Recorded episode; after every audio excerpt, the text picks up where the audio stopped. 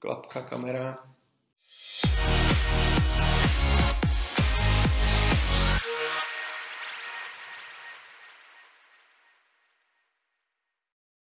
Dobrý den, já vás vítám u našeho dalšího SF Talku. Eh, vítám zde opět eh, Andreje Foltína. Andrej, ahoj. Ahoj Tomáš, ahojte všetci. Eh, my jsme se s Andrem v minulém SF Talku bavili obecně o metodě SPS, o metodě pana doktora Richarda Smíška a dneska bychom se podrobněji podívali na využití této metody u herných disků a u skolios. Začali bychom herní disku. Andrej, mohl bys v kostce popsat, o co vlastně jde a jak můžeme využít tuto metodu právě pro rehabilitaci herního disku? Jasné, samozrejme. Hernia disku vo všeobecnosti môžeme teda hovoriť o tom, že, že tá platnička má nejaké jadro, nejaký prstenec a pri dlhodobom preťažovaní toho pohybového aparátu dochádza k prasknutiu toho prstenca, platnička alebo to jadro tej platničky vyteká von a dráždi nám nerv a z toho majú tí pacienti e, problémy. Buď teda e, to vyteká do ľavej strany alebo do pravej strany, takže je tam typické e, príznaky buď do pravej alebo ľavej končetiny, alebo môžeme hovoriť tzv. spinálnej stenoze, kedy tá platnička vyteká do toho spinálneho miešného kanála a vtedy majú tí pacienti také, také tie pocity zmiešané do pravej a ľavej končetiny. Uh, gro tých uh, herných diskov býva v, väčšinou v driekovej chrbtici, ale samozrejme veľké množstvo tých pacientov má aj problémy v krčnej, hrudnej, takže nie je to metóda čisto zameraná len na, na driekovú chrbticu, ako občas sa s tým stretávame.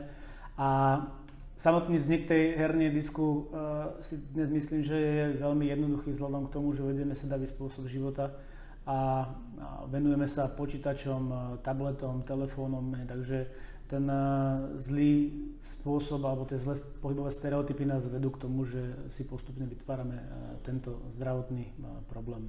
Uh-huh. Uh, jak probíhá léčba té hernie? Pacient k nám prichádza na vstupné vyšetrenie s tou zobrazovacou technikou na CD, takže my si toho pacienta vyšetríme, pozrieme si jeho, jeho nálezy, vždy sa mu snažíme kompletne vysvetliť na jednotlivých modeloch kostier, čo mu je, ako to asi vzniklo, ktoré svaly za to môžu a následne sa mu snažíme aj ukázať, ako budeme v tej liečbe postupovať.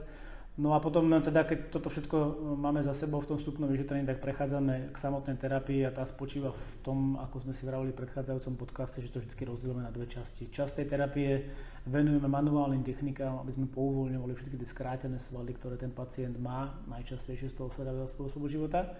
A v druhej časti potom sa snažíme toho pacienta naučiť e, cviky, ktoré sú vhodné k tej svalovej nerovnováhe a ktoré sú teda špecifické pre tú diagnózu. Mm-hmm. Takže přes uh, vlastně tu edukaci vstupní toho pacienta, která je velmi důležitá, se dostáváme až k té uh, manuální terapii a praxi. Uh, jaké nejčastější uh, cviky nebo jaké nejčastější spirály se zapojují právě do toho cvičení?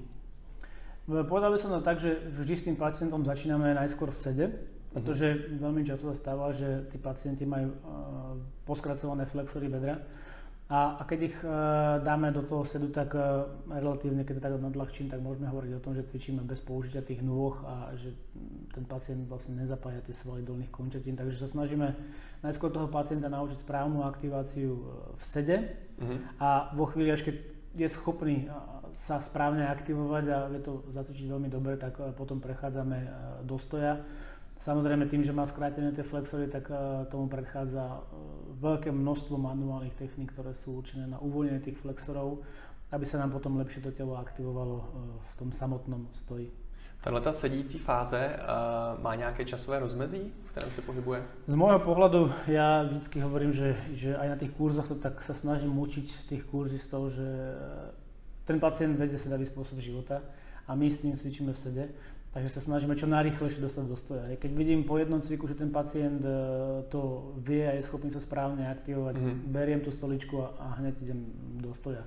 Ja som osobne taký zastanca radšej takých tých e, metód, ktoré sa používajú vo vertikále, čiže sme e, chodiace osoby, mali by sme teda aj viesť tú aplikáciu tých kompenzačných cvičení a tej rehabilitácie v stoji. Mm-hmm.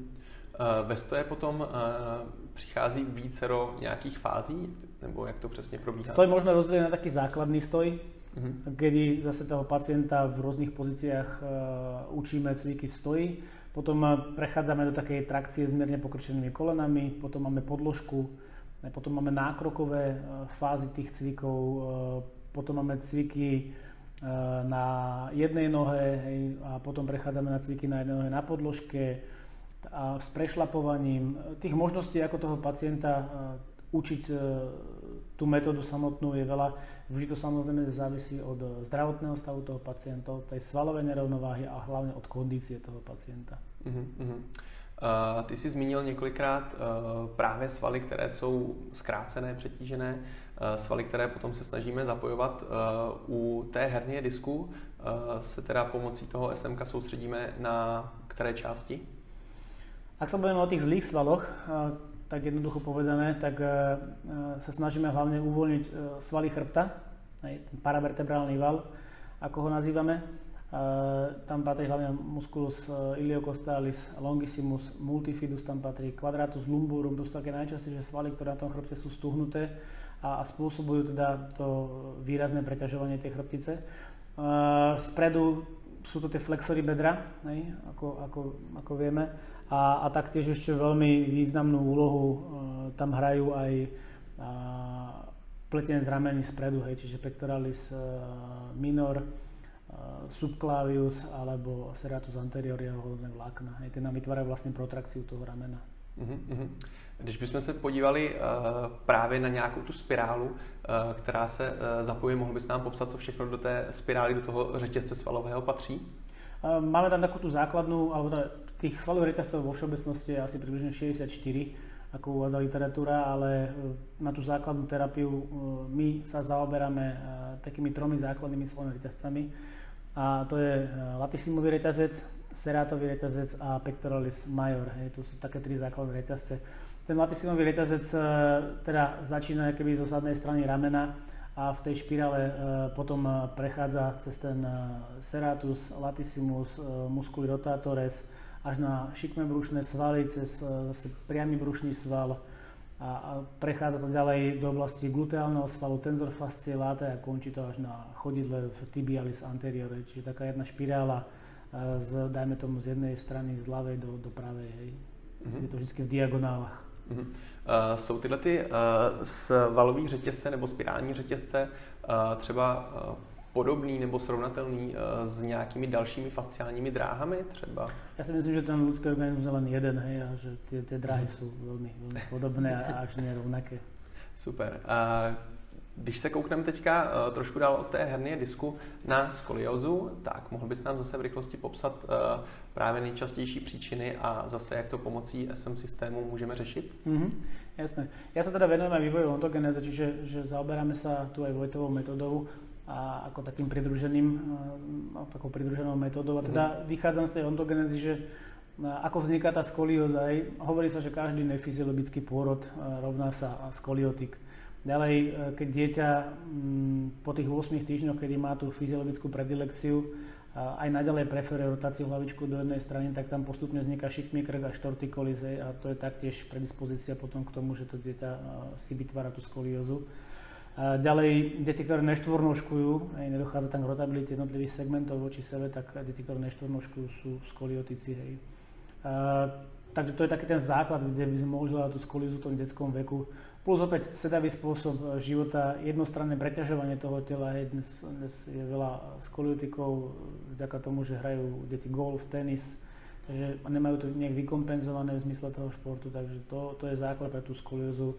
Uh, deti, ktoré, e, deti, ktoré rôzne krivo sedia dlhodobo pri počítačoch, hej, tak tiež majú predispozíciu k tomu si vytvoriť e, skoliózu.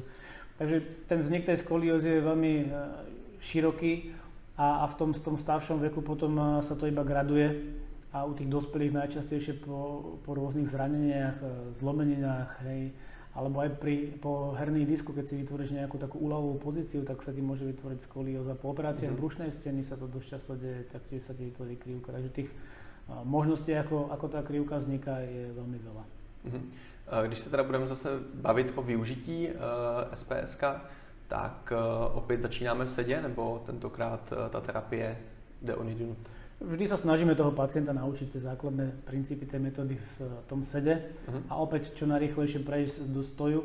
A pokiaľ ten skoliotik nemá, nemá nejaké výrazné uh, iné obmedzenia, tak uh, čo najviac zapájať rôzne rotačné pohyby vlastne tej hrudnej krivky a, a rozmobilizovať vlastne tú hrudnú krivku a vy, tam dosiahnuť tie správne extenčné pohybové vzory vlastne pri tom uh-huh. celom takže se opět zase uh, uvolňují ty stažené zkrácené místa a potom pomocí vlastně nějaké uh, té spirální stabilizace se zapojují ty svaly ve správných řetězcích, tak aby se ano. nám ten člověk rovnal. Presne tak. U tej skolízy je veľmi dôležité si robiť dobrú svalovú analýzu, pretože nejaké svaly na pravej strane môžu za niečo a, a na ľavej strane sú zase úplne iné svaly, ktoré spôsobujú niečo iné. A v komplexe to potom vytvára tú skuleckú krivku. Takže je veľmi dôležité si rozfázovať, e, ako budem vytvárať tie manuálne techniky na tom pacientovi, na ktoré strane ktoré svaly potrebujem pouvoľňovať a následne potom k tomu zase prispôsobom aj samotné e, cviky. Vždycky je to veľmi odlišné od toho, či je to dextrokonvexná alebo sinistrokonvexná skolióza. Nie je to komplexné také, že mám sériu skoleckých cvikov a teraz to budem na každého rovnako dávať. Mm-hmm. Takže zase ten individuální přístup tam je. Vždy ten individuální přístup je velmi důležitý, bez toho to nejde. Uh-huh, uh, mohl bys zase uvíct nějaký uh, příklad nějakého časového horizontu práce se skoliozou, třeba ať už u dítěte, tak už u staršího člověka, kde asi bude zase rozdílná doba právě uh-huh. nějaké korekce? Vo všeobecnosti by som povedal také pravidlo, že skoliotik je doživotné odkazanie na cvičenie. Hej. Asi sa z toho nikdy nedostane tým, tým, že ten program v tom mozgu je, je tak naprogramovaný. Ale u tých detí je to, je to dlhodobého charakteru. Pre nás je veľmi dôležité udržať si toho pacienta v ambulancii počas puberty, lebo vtedy sa ten zdravotný stav dokáže veľmi rýchlo zhoršovať, tá krivka veľmi rýchlo progreduje. Takže potrebujeme si ho udržať tej, v tej ambulancii a, a naučiť aj toho rodičia tie cviky, čiže my sa snažíme aj z toho rodiča urobiť terapeuta toho svojho dieťaťa, uh-huh. aby doma pravidelne vytvárali aspoň zo pár manuálnych techník a, a vedeli tie korekčné cviky uh, používať. A tým pádom tá liečba tej skoliózy má dlhodobý charakter. Hej. Nemôžeme sa tam baviť ako pri tej herni, že nám to bude trvať 2 6 mesiacov. Väčšinou máme tie deti uh, dlhodobo uh, v ambulancii. Uh-huh. U, tých, u tých dospelých uh, tam si môžeme povedať, že priebehu tých dvoch až šiestich mesiacov sme schopní toho pacienta dostať do stabilizovaného stavu. Nie z pohľadu toho, že mu zlepšíme tú krivku a teraz zmenšíme, ale z pohľadu toho, že zastavíme progres tej krivky, pretože tá krivka má tendenciu každým rokom sa o nejaký 1 až 2 stupne zhoršovať, ale hlavne predchádzame tým sekundárnym problémom, ako sme si vraveli už v predchádzajúcom podcaste, ako je hernia disku, uh-huh. alebo ako sú rôzne deformity tých vnútorných orgánov a podobne. Uh-huh. Když se teďka podíváme na eh, úspěšnost vlastně použití této metody u těch herních a u těch skolios. U tej hernie disku si dovolím zo svojho osobného, eh, zo svojich osobných skúseností povedať, že eh, je takmer 100%. Ako som vravel, zatiaľ sme mali len dvoch pacientov, ktorí sme poslali na operáciu, ak sa týka hernie disku a tých ostatných sme z toho našťastie teda dostali. Na čo ide, alebo čo sa týka tej skoliózy, tak tam je to veľmi, veľmi individuálne, lebo um, u tých detí je to vždycky o tom, že keď sú deti malé a sú tak povedať z nadvláde rodičov, tak oni cvičia, poslúchajú a robia to, čo majú, ale potom keď prídu do puberty a majú svoju hlavu, je tak to je, to, je to veľmi náročné a ťažké s tými deťmi a, a vtedy sa nám stáva, že, že sa nám tie deti aj zhoršujú a, a, a teda ten, ten výsledný efekt nie je taký, ako by sme chceli. Mm-hmm. Když se koukneme třeba na ty skoliozy, které jsi zmiňoval právě u určitých sportů, kde eh, to tělo je právě jednostranně zatíženo, ať už to bude nějaký tenis, golf nebo třeba hokej, eh, tam to vlastně eh, doporučíš přímo jako v rámci nějakého kompenzačního cvičení zařazeného před i po tom sportu? Určite áno. Nemusíme ísť ďaleko pre príklad, ale vy máte v Čechách založené športové školy fotbalové, a tam sa doktorovi Smiškovi podarilo aplikovať e, túto metódu do všetkých tried a, tí, tí fotbalisti to cvičia v rámci kompenzačných cvičení. Hej. Mm. Takisto mi sa to podarilo aplikovať do, e, do rôznych vekových kategórií v tom hokeji, ale aj v atletike a iných športoch, takže e, využívajú to ako kompenzačný prvok. Takže vlastně, kde terapeutuješ, tak tam už počítají vlastně s tím, že toho smíška už tam mají nachystanýho na tebe. Nebo ty pro ty lidi. tak, pozvolne to tam aplikuje. Zvykají si. Áno, áno. Majú to tam jako takovou povinnou výbavu. dobře, dobře. Tak jo, dobře. Eh, děkuji moc za upřesnění, eh, jak eh, informací ohledně té hernie, tak té skoliozy. Je ještě něco, co bys vlastně k terapeutování těchto dvou problémů chtěl doplnit? Myslím si, že tak v krátkosti sme si povedali, povedali všetko o tom, ale je toho strašne veľa. Hej. My, my napríklad len kurz o skolióze máme 4 dní, uh-huh. kde tých informácií a tých manuálnych techník a tých uh, cvikov je strašne veľa. Takisto aj jak pri tej hernej disku, hej, že dá sa veľa dní rozprávať čisto len o herný disku v krku a čisto len o herný disku v hrudníku alebo drieku. Čiže uh-huh. je, to veľmi, je to veľmi širokospektrálny uh-huh. záber. Uh, jak už jsme zmiňovali v minulém podcastu, v minulém podcastu, ty jsi vlastně i lektor těchto kurzů. Uh, jak často vlastně míváte tyhle ty kurzy? Tých kurzov je veľa ako samostatných a tým pádom e, vo všeobecnosti máme tých kurzov u nás e, taktiež veľké množstvo. Bavíme sa v počte okolo, okolo 80 až 100 e, kurzov do roka. Hej. Mm. Dá se to... vlastně dít přímo na tu skoliózu, nebo člověk si musí projít jednotlivé fáze, než se tam dostane? Nie je to tak robené, že by sme niekomu zakazovali si vybrať ktorýkoľvek kurz, mm-hmm. čiže kľudne môžeš prísť rovno na skoliózu a, a cvičíš, mm-hmm. ale zase odporúčame, ak sa ten kurzista nás spýta, čo teda našťastie sa deje častokrát, tak odporúčame najskôr si spraviť základný kurz, aby si pochopil tie základné princípy tej metódy, mm-hmm. aby si vedel, o čom tá metóda je a následne potom vedel pri tej skolióze sa správne pri tých cvikoch aktivovať, pretože uh, pri, tej samotnom, ale pri tom samotnom uh, kurze skolióza už nie je čas na to ti vysvetľovať, uh, ako sa správne máš aktivovať, lebo predpokladáme, že už si sa stretol s tou metódou. Takže je lepšie najskôr si spraviť základný kurz a potom ísť na tie špecializačné kurzy. A zase na druhú stranu, keď e, si terapeut a chceš mať z toho nejaký certifikát, tak je to pre teba podmienkou mať základné kurzy a, a následne potom si robiť špecializačné kurzy. Uh-huh, uh-huh. Děkuji za doplnění. Když by naši posluchači měli jakýkoliv dotaz, můžeme zase odkázat e, na tebe na www.afrehab.sk, e, případně na české stránky doktora Smíčka. Ano, samozřejmě. Super, s tebou se určitě můžou naši posluchači eh, potkat přímo na kurzech. Eh, učíš eh, na Slovensku, učíš i v České republice? V Čechách nie, tam, tam má svoje kráľovstvo doktor Smíšek, ale, ale skôr tuto Slovensko, Rakúsko, Maďarsko, tam, tam sa najviac pohybujeme. Dobře, tak jo, děkuji moc. Uvedeme odkazy zase pod naše video na YouTube a pod náš podcast na Spotify. A děkuji ještě moc za všechny informace. Mějte se hezky. Ja ďakujem pekne, ahojte.